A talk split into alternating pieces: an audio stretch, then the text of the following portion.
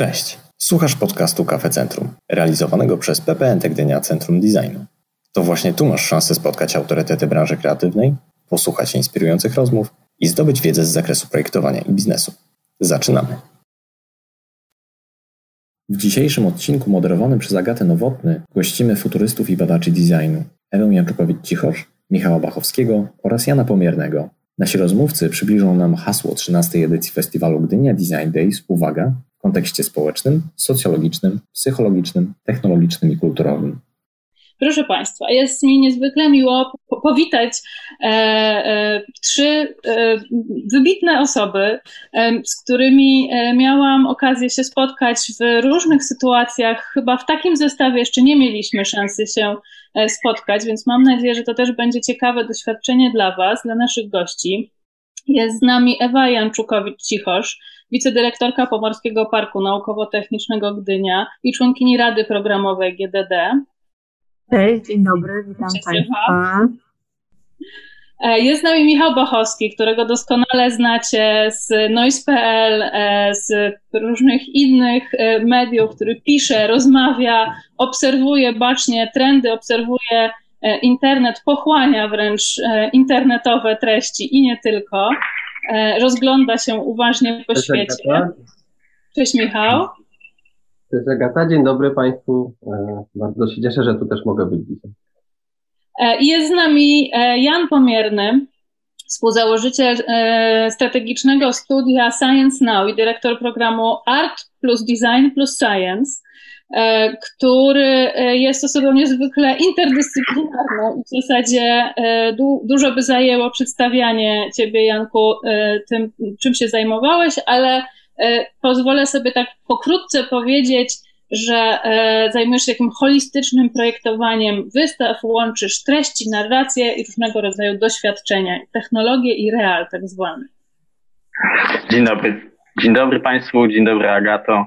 E, bardzo miło być tutaj dzisiaj z Państwem w tej formie e, wirtualnej, choć ja muszę się przyznać, że nie wytrzymałem i po prostu przyjechałem do Gdyni, więc mnie ta plaża pewnie wieczorem czeka, ale no, to jest, przede wszystkim życzę nam, żebyśmy za rok mogli się spotkać e, wszyscy już tutaj na żywo w lepszej e, kondycji zewnętrznej.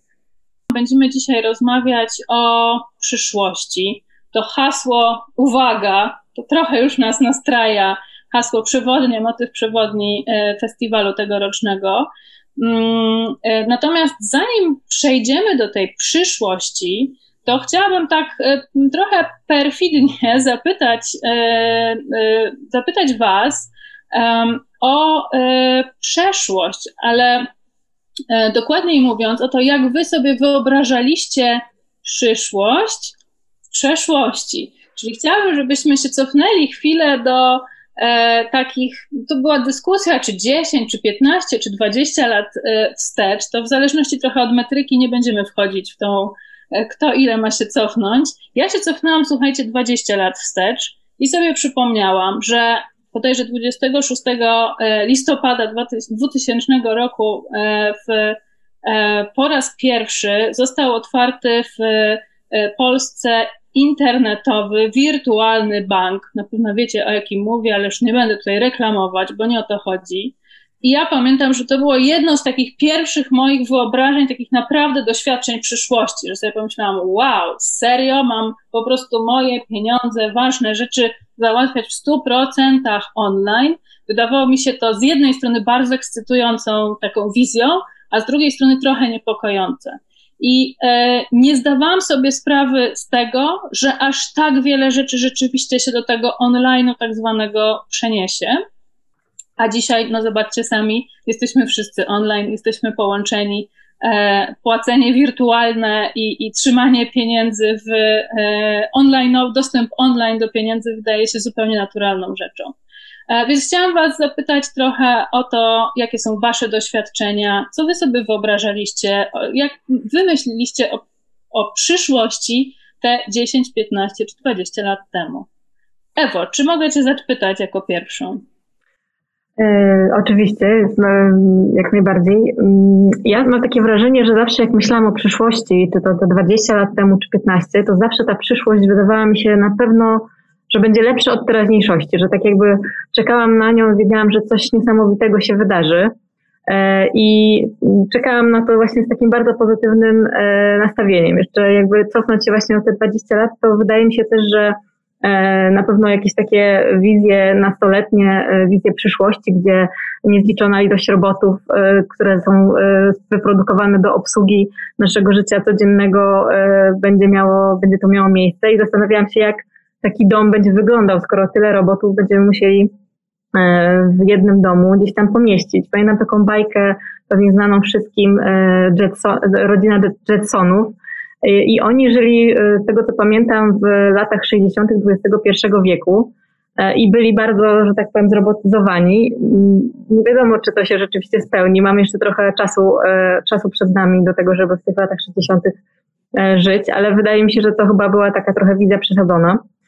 E, co jeszcze mogę powiedzieć o tym, jak widziałam przyszłość e, te paręnaście lat temu, to na pewno wydaje mi się, że myślałam troszkę inaczej niż obecni nastolatkowie, ponieważ jak wiemy, wszyscy ci ludzie, którzy teraz mają naście lat, biorą udział w młodzieżowych strajkach klimatycznych i już teraz wiedzą, że ta przyszłość nie do końca będzie taka fajna, jak nam się wydawało, że będzie.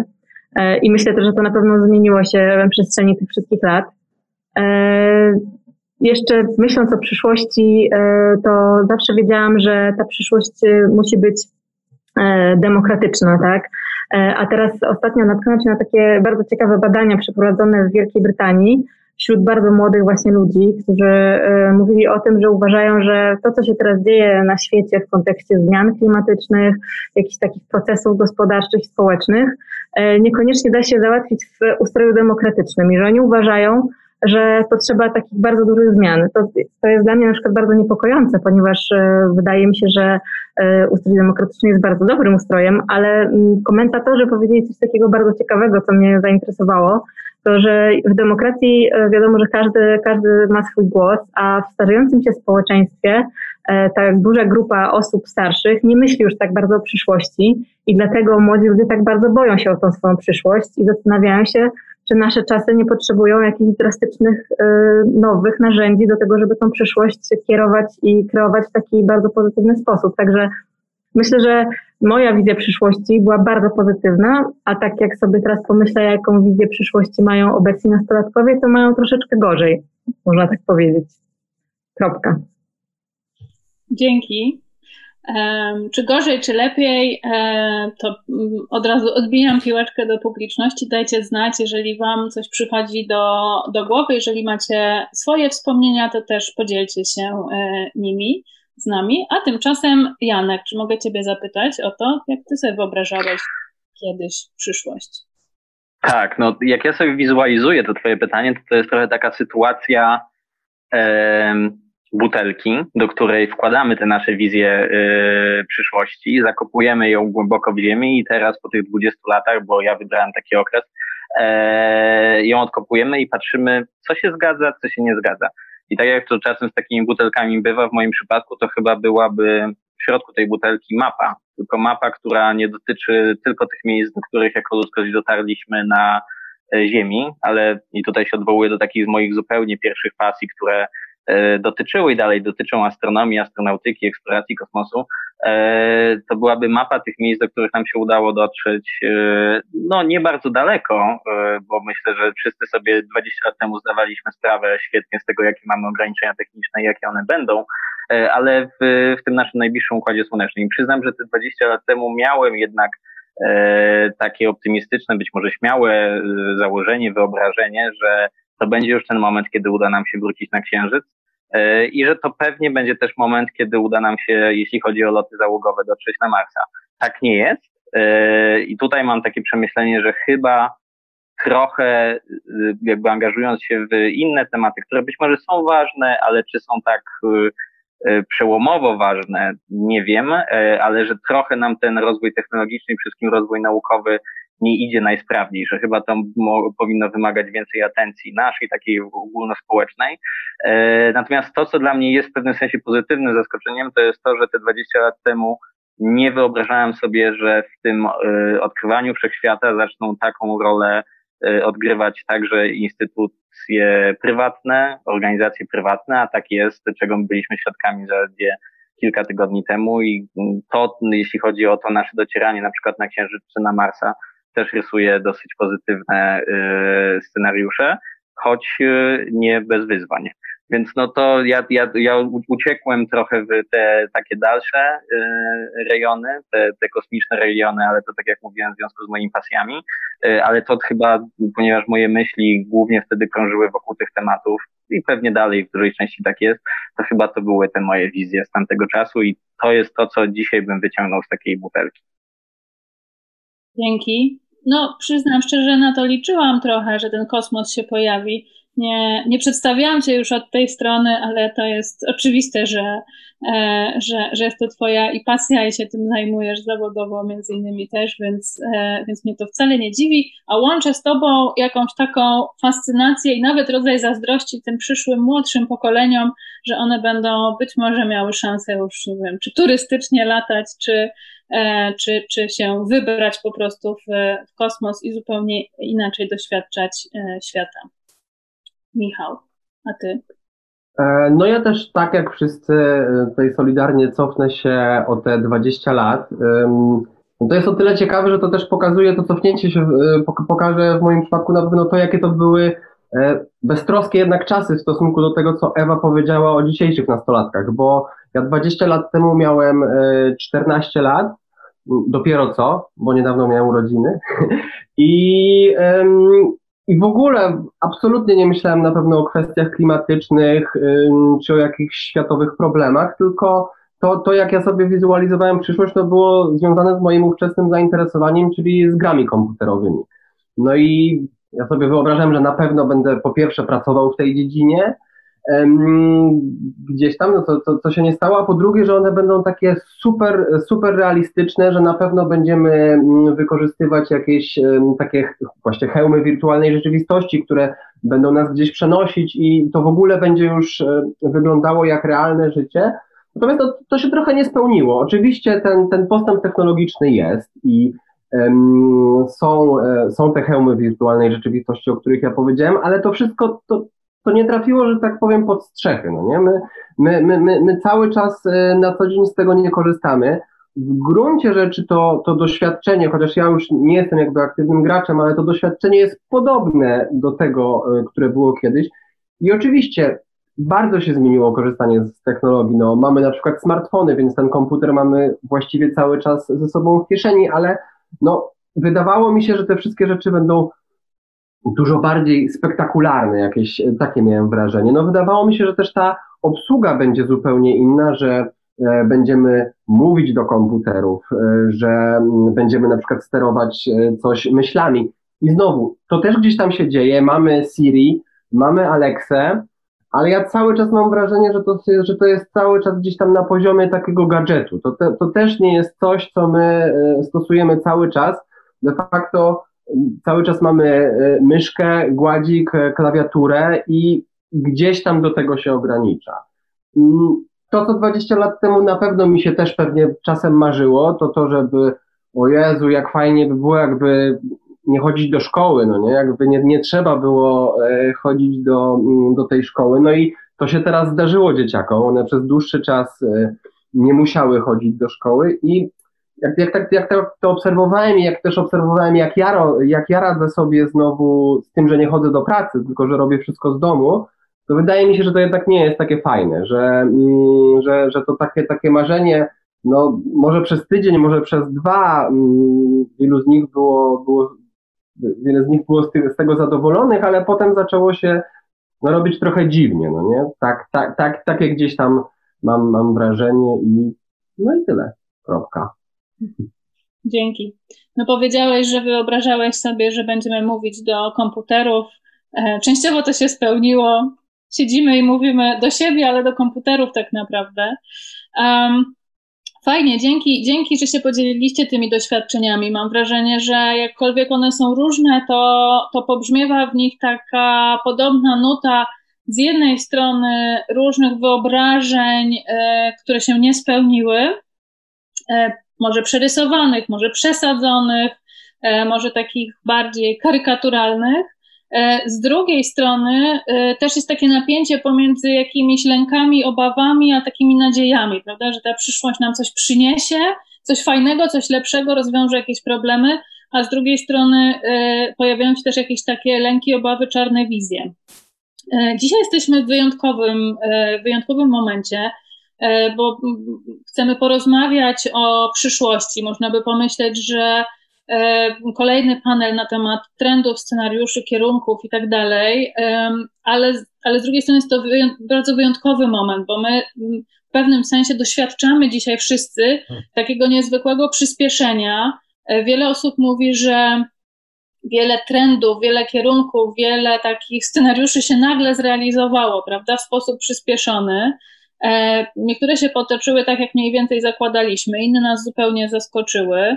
E, jest to też taki wyjątkowy moment chyba w, w historii ludzkości, w którym mało kto jest obojętny wobec tych zmian. To znaczy, każdego na jakimś poziomie, niezależnie od tego, czym się zajmuje, gdzie mieszka, jakiej jest płci, wyznania i wszystkiego innego, to jakoś to, to te, te zmiany związane z dzisiejszą pandemią i kryzysem ekonomicznym nadciągającym e, dotyczą. E, no i w takiej, w takiej sytuacji się spotykamy i w takiej sytuacji chcemy porozmawiać o tym, po pierwsze, co się wyłania, e, co, co widać gdzieś tam na horyzoncie, po drugie, jak sobie z tym radzić, jak działać na rzecz tego, żeby mm, spełniał się taki pozytywny, czy jak najbardziej pozytywny scenariusz. Ale też jesteśmy w, w Gdyni mentalnej. Niektórzy są faktycznie w Gdyni, ale niektórzy w mentalnej Gdyni. E, na Gdynia Design e, Days, na festiwalu, którego hasło e, tegoroczne jest, brzmi uwaga z wieloma wykrzyknikami. Ewa, ja bym Ciebie zapytała jako pierwszą o taką, takie napięcie pomiędzy uwagą a uważnością, bo to są słowa, które są bliskoznaczne, a jednocześnie jak sobie myślałam o tym, e, przygotowując się do dzisiejszego spotkania, to myślę, że one niosą ze sobą zupełnie inne natężenie emocjonalne, zupełnie inną energię, prawda? Uważność kojarzy mi się z jakimś spokojem, koncentracją, skupieniem, powolnością nawet. Uwaga jest dynamiczna, agresywna, niebezpieczna. E, gdzieś mam takie, takie e, napięcie pomiędzy tym i chciałabym, żebyś opowiedziała, trochę tłumacząc też ten motyw e, przewodni e, festiwalu i, i, i na ile ta uwaga czy uważność są, czy będą nam potrzebne w przyszłości, albo może już teraz.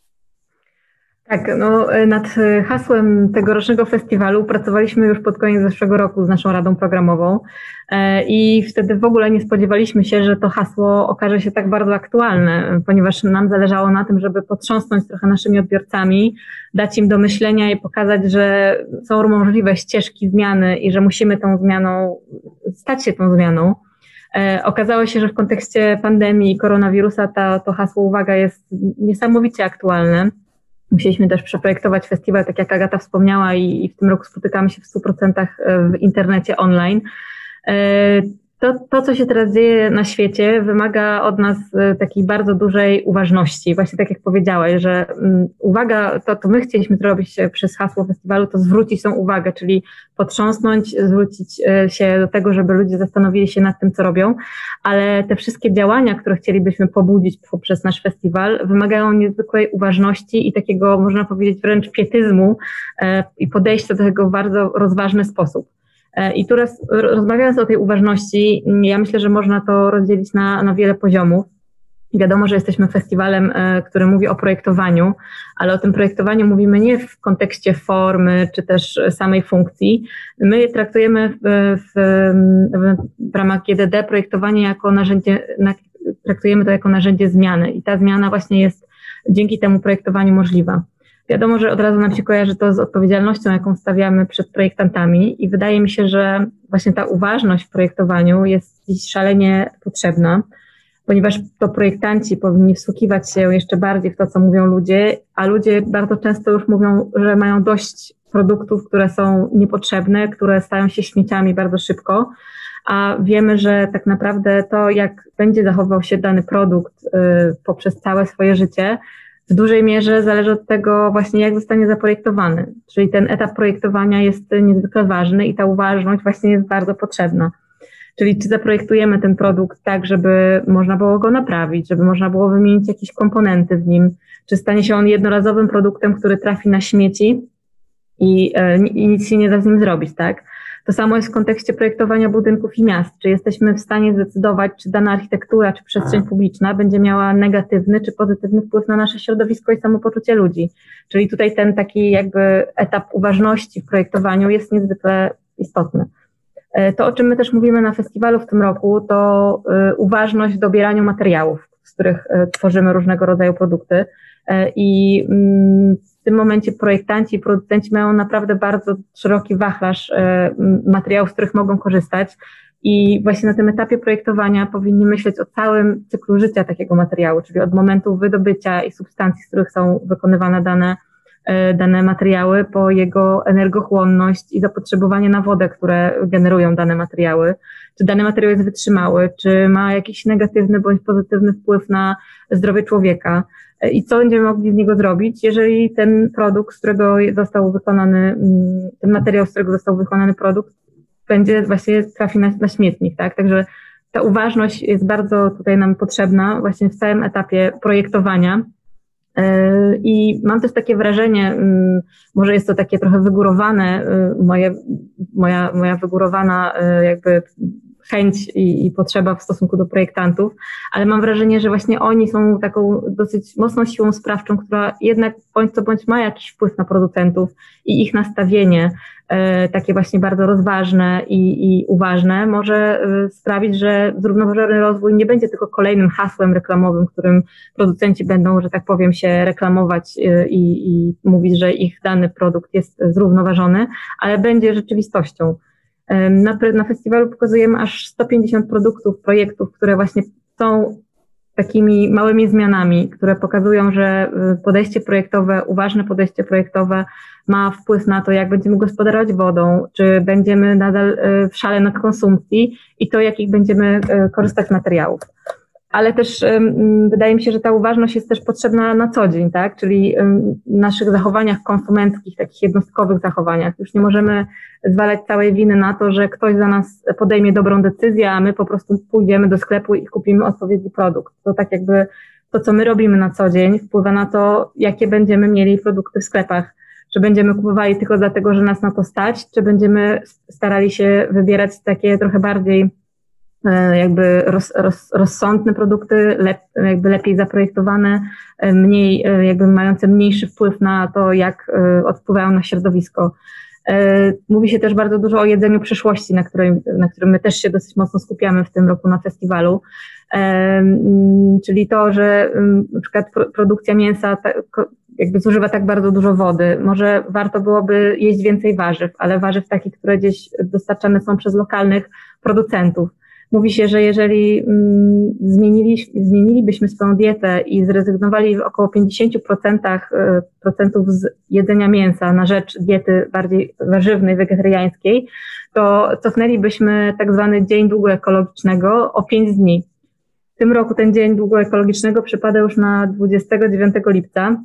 A powiem Państwu, o co chodzi w tym dniu długu ekologicznego. Chodzi o to, że e, jakby wykorzystujemy zasoby planety w danym roku i jakby w tym roku, 29 lipca, można powiedzieć, że te zasoby się kończą, a pozostałą część roku będziemy żyli na kredyt, na kredyt jakby zasobów Matki Ziemi.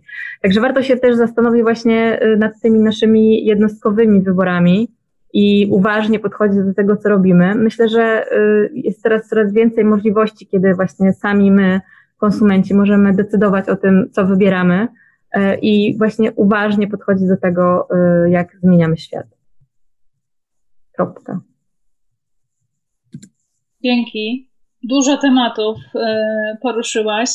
E, wszystkie one będą pogłębiane i będziecie Państwo mieli też e, okazję uważnie się im przyglądać w czasie trwania Gdynia Design Days, więc zachęcamy.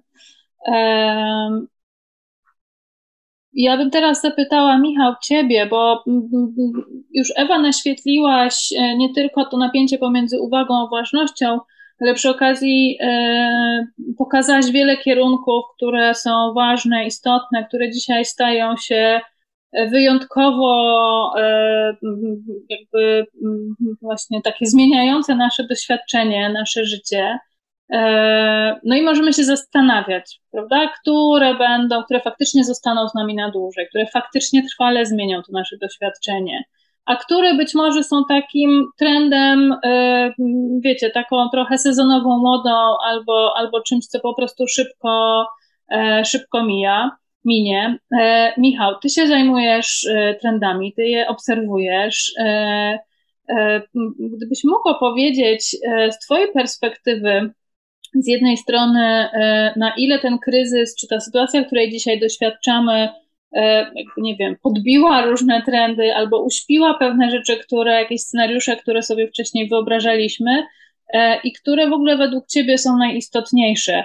E, ja bym może tak poprosiła, bo wiem, że pewnie możesz cały wachlarz tutaj roztoczyć, ale jakbyś mógł po prostu o dwóch, trzech takich kierunkach zmian mhm. czy scenariuszach powiedzieć, to będziemy mhm. No to tak, Pierwsza, pierwsza sprawa mm, do załatwienia, że tak powiem, i no, która zupełnie się wywróciła do góry nogami tak nagle, to jest praca.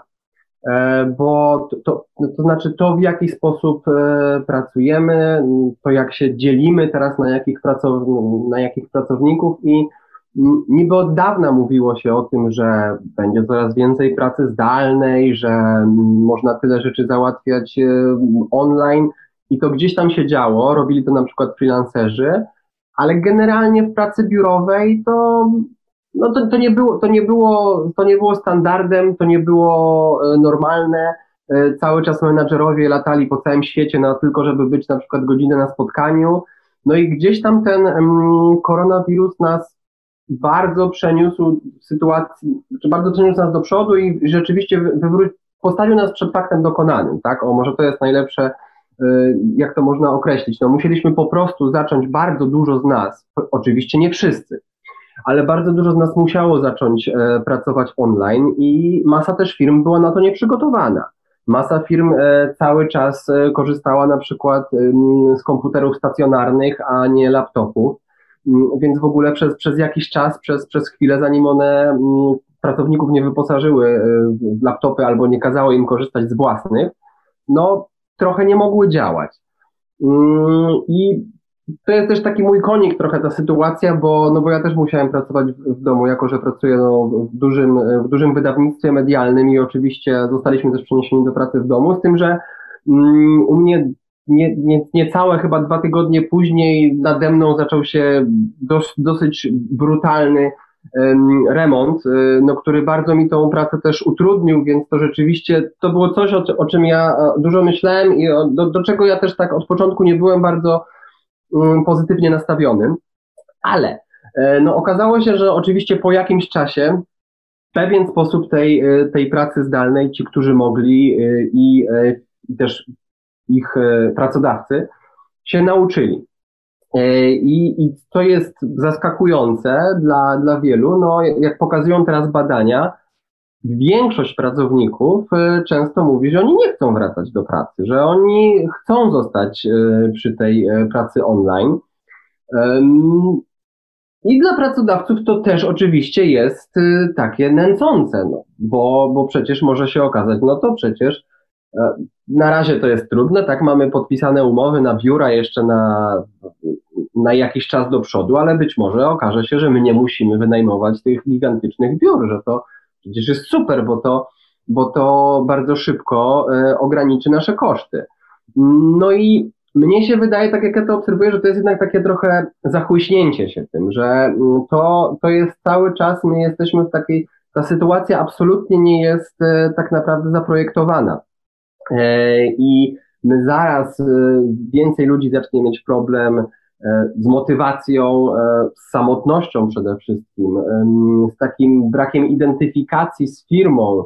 To, to, to też o czym się mówiło zawsze w korporacjach, że wszystko gdzieś ginie, wszystko jest gdzieś spychane e, na innych, no to teraz jest jeszcze łatwiej, jest jeszcze łatwiej to robić, bo, bo ta odpowiedzialność wydaje się jeszcze bardziej mm, podzielona.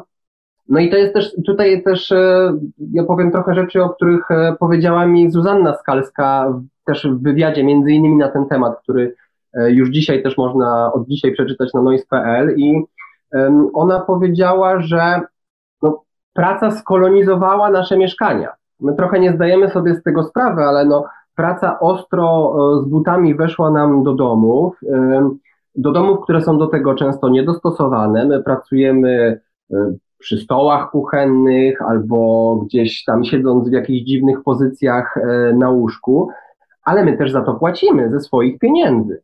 My, my płacimy więcej za elektryczność i w ogóle za, za wszelkie media. No mówię, my udostępniamy naszą przestrzeń, więc no mówi się o tym, że być może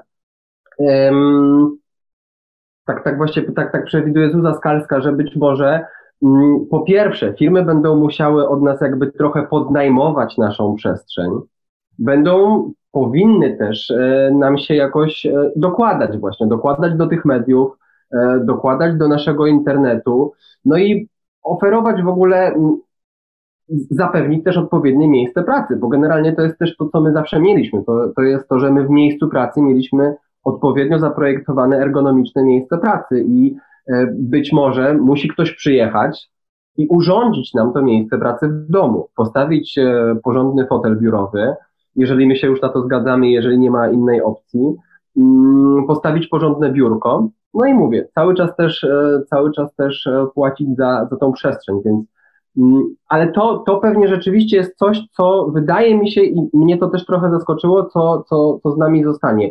Ja, ja mogę też powiedzieć, że ja wróciłem do biura, bo, bo ten remont, o którym wspominałem, cały czas trwa, ale jestem tam sam.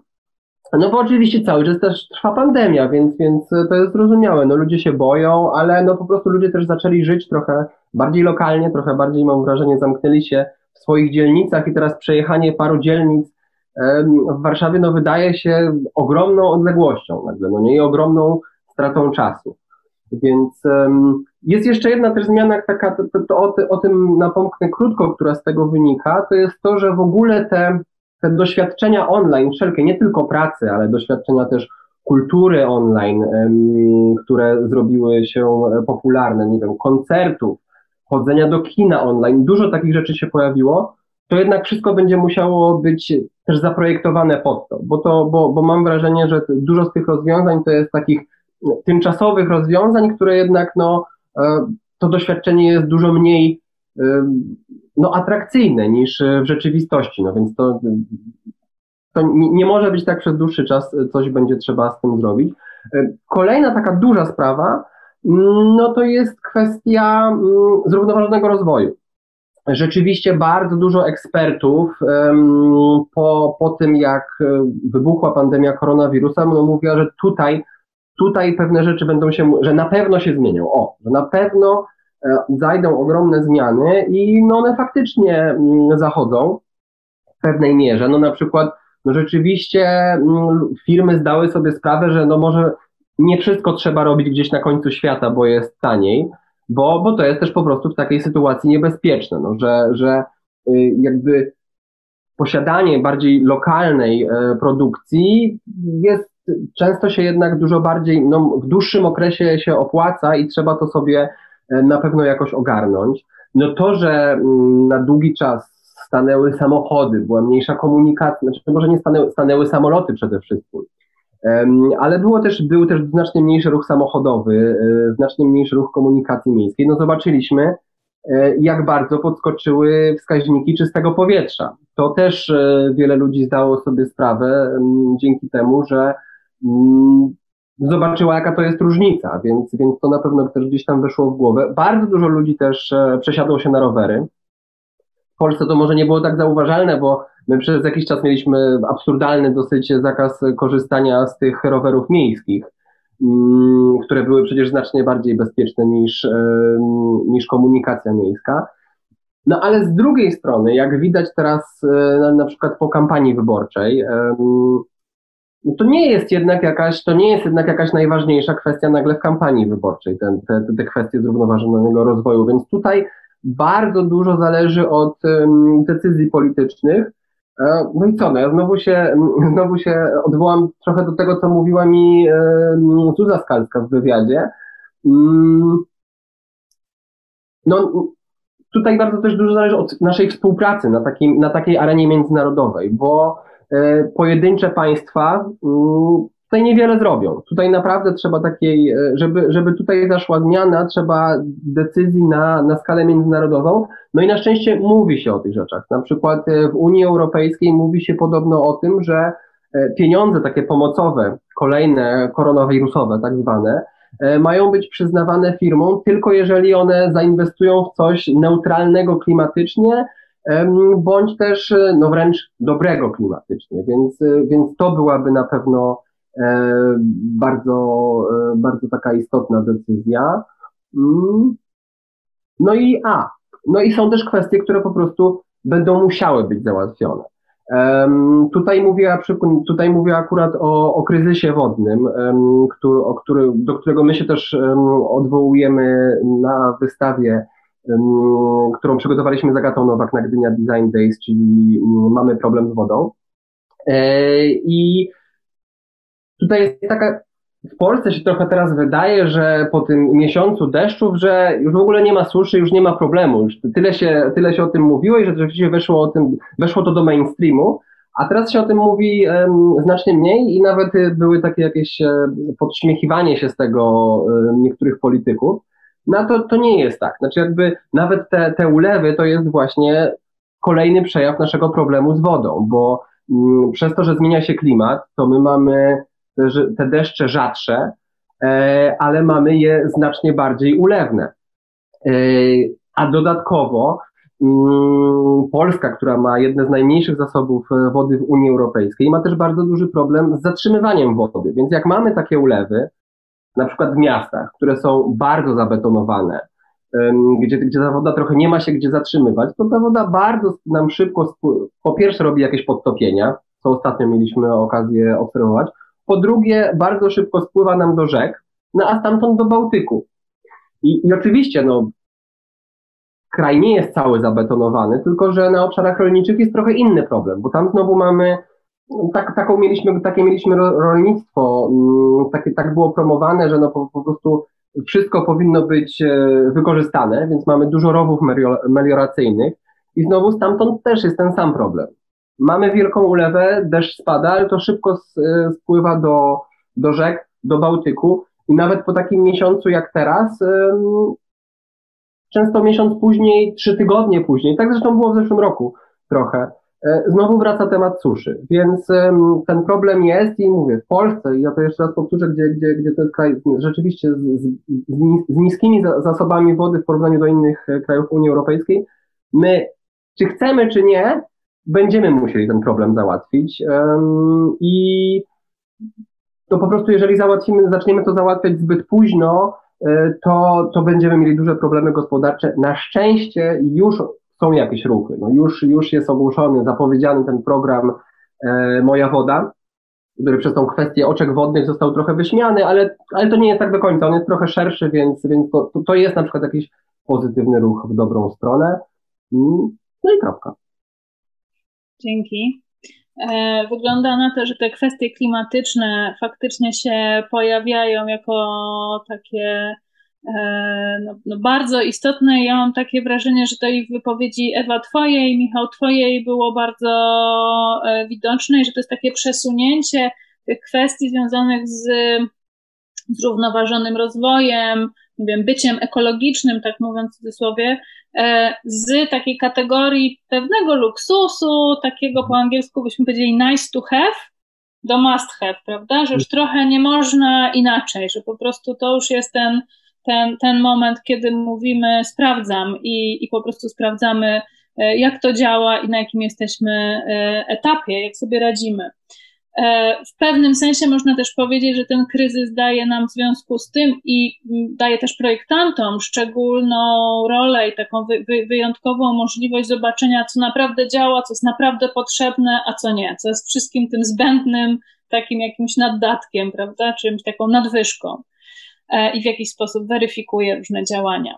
E, Janku, ja bym się Ciebie zapytała, E, trochę też odwołując się, słuchaj, do pytań, które e, mamy, dostałam informację, e, mamy z publiczności. Ja chciałam Ciebie zapytać o takie, mm, o taką relację pomiędzy tym światem wirtualnym, online, internetu, nowych technologii, tych wszystkich zapośredniczeń, który oczywiście jest cudowny i umożliwia nam bardzo wiele rzeczy, e, ale jednocześnie też e, o ten wymiar realny, taki prawdziwy, dotykalny, materialny. E, Ewa wspominałaś o motywie dematerializacji, który się pojawia, takiej świadomości materiałowej, który się pojawia na, na festiwalu. Te, te, pytania, które do nas nadeszły, też są jakoś, one są co prawda do wszystkich, ale wybaczcie, tak trochę je E, skolonializuję i zadam je Jankowi po prostu, bo pytanie brzmi od Kasi. E, jak sądzicie, czy istnieje jakieś działanie, rzecz, która e, nie będzie możliwa do wykonania online, prawda? Czyli czy ten real się jakoś upomni tutaj o to pierwszeństwo? I podobne trochę pytanie zadaje Anka, E, ono brzmi tak, czy nie obawiają się Państwo, że tak, nag, tak nagłe przejście do online spowoduje, że zapomnimy o prawdziwych wartościach, takich jak kontakt z drugą osobą, z naturą, e, w zamian za te komputery, prawda, stagnację w domach i tak dalej. Więc Jan, Janku, ja bym Cię chciała e, zapytać o takie Twoje refleksje. No masz do czynienia też z projektowaniem doświadczeń, które są z jednej strony bardzo dotykalne, materialne, a z drugiej strony bardzo zapośredniczone za techno przez technologię. Jak ta relacja się tutaj E, kształtuje? E, no, dla mnie wyszło bardzo dobrze, bo to zupełnie się na to nie umawialiśmy, a już e, na pewno nie z publicznością, ale te pytania świetnie mi podają piłkę, jeśli chodzi o to, co chciałem powiedzieć. A ja chciałem zwrócić uwagę na to, że ten podział między światem realnym a światem wirtualnym, choć tak naprawdę jak mówimy o świecie wirtualnym, to często chyba nam po prostu chodzi o, o, o szerokie wykorzystanie technologii, trochę jest sztuczny i y, oczywiście pandemia jest, była i jest dalej bardzo groźna i może nas y, coraz mocniej wtłaczać w to, że, y, że, że będziemy musieli no jednak dużą część rzeczy robić zdalnie, ale ja tutaj pozostaję optymistą, y, także dlatego, że po prostu wierzę w naukę, i liczę na to, że nauka nam dostarczy raz, że pełne zrozumienie tego, co się dzieje z pandemią, jakie są jej przyczyny, a dwa, że do, do, dostarczy nam to jakichś rozwiązań i wierzę, że ten świat realny wróci. E, a wręcz powiem, że właściwie nie jestem sobie w stanie wyobrazić innej sytuacji, bo e, chyba na to, żebyśmy żyli w świecie zupełnie wirtualnym, zupełnie zdalnym, nie kontaktując się ze sobą w żaden sposób fizyczny, nie jesteśmy gotowi, po prostu ta technologia, o tym Michał powiedział, e, mówiąc o tych swoich wizjach przyszłości z, e, przed 20 lat. Żaden VR obecnie, żadna inna technologia nie jest w stanie nam dostarczyć tego, co nam dostarcza rzeczywistość. Ja mam e, też w tych swoich optymistycznych założeniach trochę takie przeświadczenie, że ta pandemia, jeżeli chodzi o refleksję, która nam przyniesie i miejmy nadzieję, że ta pandemia się skończy no, szybciej niż, niż, niż później, że ona nas trochę przekona, że y, te światy wcale nie muszą ze sobą konkurować, a y, jednocześnie ze względu na te doświadczenia, czyli to szerokie wykorzystanie technologii, do którego zostaliśmy teraz zmuszeni, y, pomoże nam trochę na nowo, tak jak przed chwilą powiedziałaś, y, i taka jest rola projektantów, trochę na nowo nam zaprojektować całość naszych doświadczeń, czy to dotyczy pracy, czy to dotyczy na przykład uczenia się w szkole, czy uczenia, znaczy uczenia się jako w momencie, kiedy jesteśmy uczniami, ale także uczenia, kiedy jesteśmy nauczycielami, czy także to, o czym pytałaś i co sygnalizowałaś na początku rozmowy, czyli e, także to, czym ja się zajmuję, projektowania doświadczeń, choćby na przykład obcowania z kulturą, rozrywką, e, poznawania świata, na przykład w miejscach publicznych, tak? W takich miejscach jak, jak, jak muzea, jak galerie, czy jak różnego typu pawilony wystawiennicze. I ja o tym myślę trochę na takiej zasadzie, że ta, to, to szerokie użycie technologii, do którego zostaliśmy zmuszeni teraz, ono nam przypomniało, że chyba tej technologii nie do końca wykorzystywaliśmy wszędzie tam, gdzie to było możliwe i te, tego w ogóle jest y, przykładem ta nasza dzisiejsza rozmowa, ale też bardzo dużo sytuacji, yy, które myślę, że mogą mieć realny wpływ na to, o czym mówiła zarówno Ewa, jak i Michał, czyli choćby sprawy zmian klimatycznych. E, za dużo podróżowaliśmy. I często jakbyśmy się zastanowili, czy musieliśmy gdzieś jechać, czy ta rozmowa mogła się odbyć online, to jednak jechaliśmy, bo być może to było przyjemne, ale też chyba przy tej okazji na samo podróżowanie często traciliśmy czas. Trochę zaczynamy doceniać e, e, na nowo nasz czas, trochę go redefiniować, trochę bardziej go cenić. Jeżeli już gdzieś mamy jechać, to jedźmy wtedy, kiedy naprawdę to ma swój głęboki cel, ale je, ta technologia nam przypomniała, że możemy wiele rzeczy załatwić zdalnie.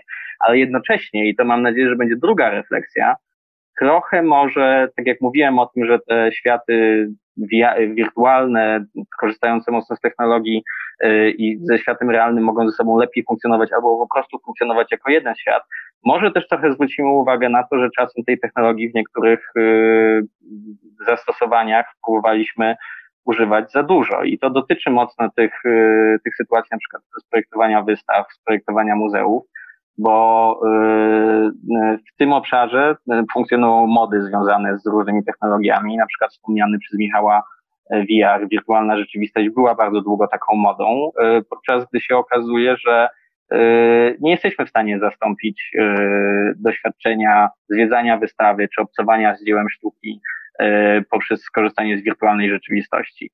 Ale jednocześnie jesteśmy w stanie technologię wykorzystać w sposób mądry, gdy, zapro, gdy zaprojektujemy to doświadczenie całościowo, czyli na przykład rozpocząć naszą wizytę w muzeum wcześniej e, niż fizycznie się tam znajdując, albo na przykład z niektórych muzeów po obejrzeniu wystawy wyjść w miasto i na tym i, i w mieście eksplorować e, te obiekty, których trochę nie postrzegaliśmy jako treści wystawy, a one będąc w, w mieście takimi treściami się y, dla nas stają w momencie, kiedy technologia nas do tego popycha.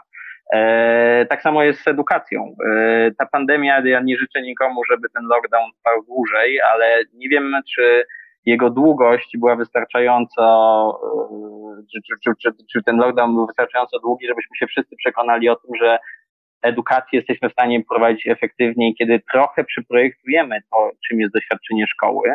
Może nie zawsze musimy siedzieć na lekcjach i ten model hybrydowy chyba nam się w niektórych sytuacjach może sprawdzić. Dla mnie na przykład takim koronnym przykładem jest to, że y, materiały edukacyjne dostępne zwłaszcza w open source y, istniały przed pandemią, ale chyba nie były powszechnie wykorzystywane i wielu nauczycieli na przykład nie wiedziało o tym, że można z nich korzystać. Wielu uczniów po, y, po, nie, po nie nie sięgało, a teraz one się bardzo spopularyzowały, ale być może byłaby nam potrzebna pandemia o długości roku albo dwóch lat, żebyśmy naprawdę zrozumieli, że one mogą być efektywne w, w, w, w zastosowaniu. Więc y, takich momentów, kiedy my sobie możemy zrobić krok, bo, bo teraz zostaliśmy wtłoczeni w tą technologię i wszyscy musimy się spotykać zdalnie, ale miejmy nadzieję, że zaraz będziemy mogli wrócić trochę do świata realnego. I to jest ten moment, kiedy powinniśmy sobie pomyśleć, czy na pewno zawsze na styku tych y, dwóch światów, tego, tak jak mówiłaś, y, realnego, wirtualnego, my z tej technologii korzystamy w sposób y, efektywny i tam, gdzie ona jest autentycznie potrzebna. Bardzo Wam dziękuję, drodzy goście, paneliści. Dziękujemy bardzo. Dzięki. Dzięki. Dziękujemy, że byliście z nami. Na dziś to wszystko. Po więcej ciekawych treści zapraszamy na naszą stronę internetową www.centrumdesignu.gdynia.pl i media społecznościowe. Do usłyszenia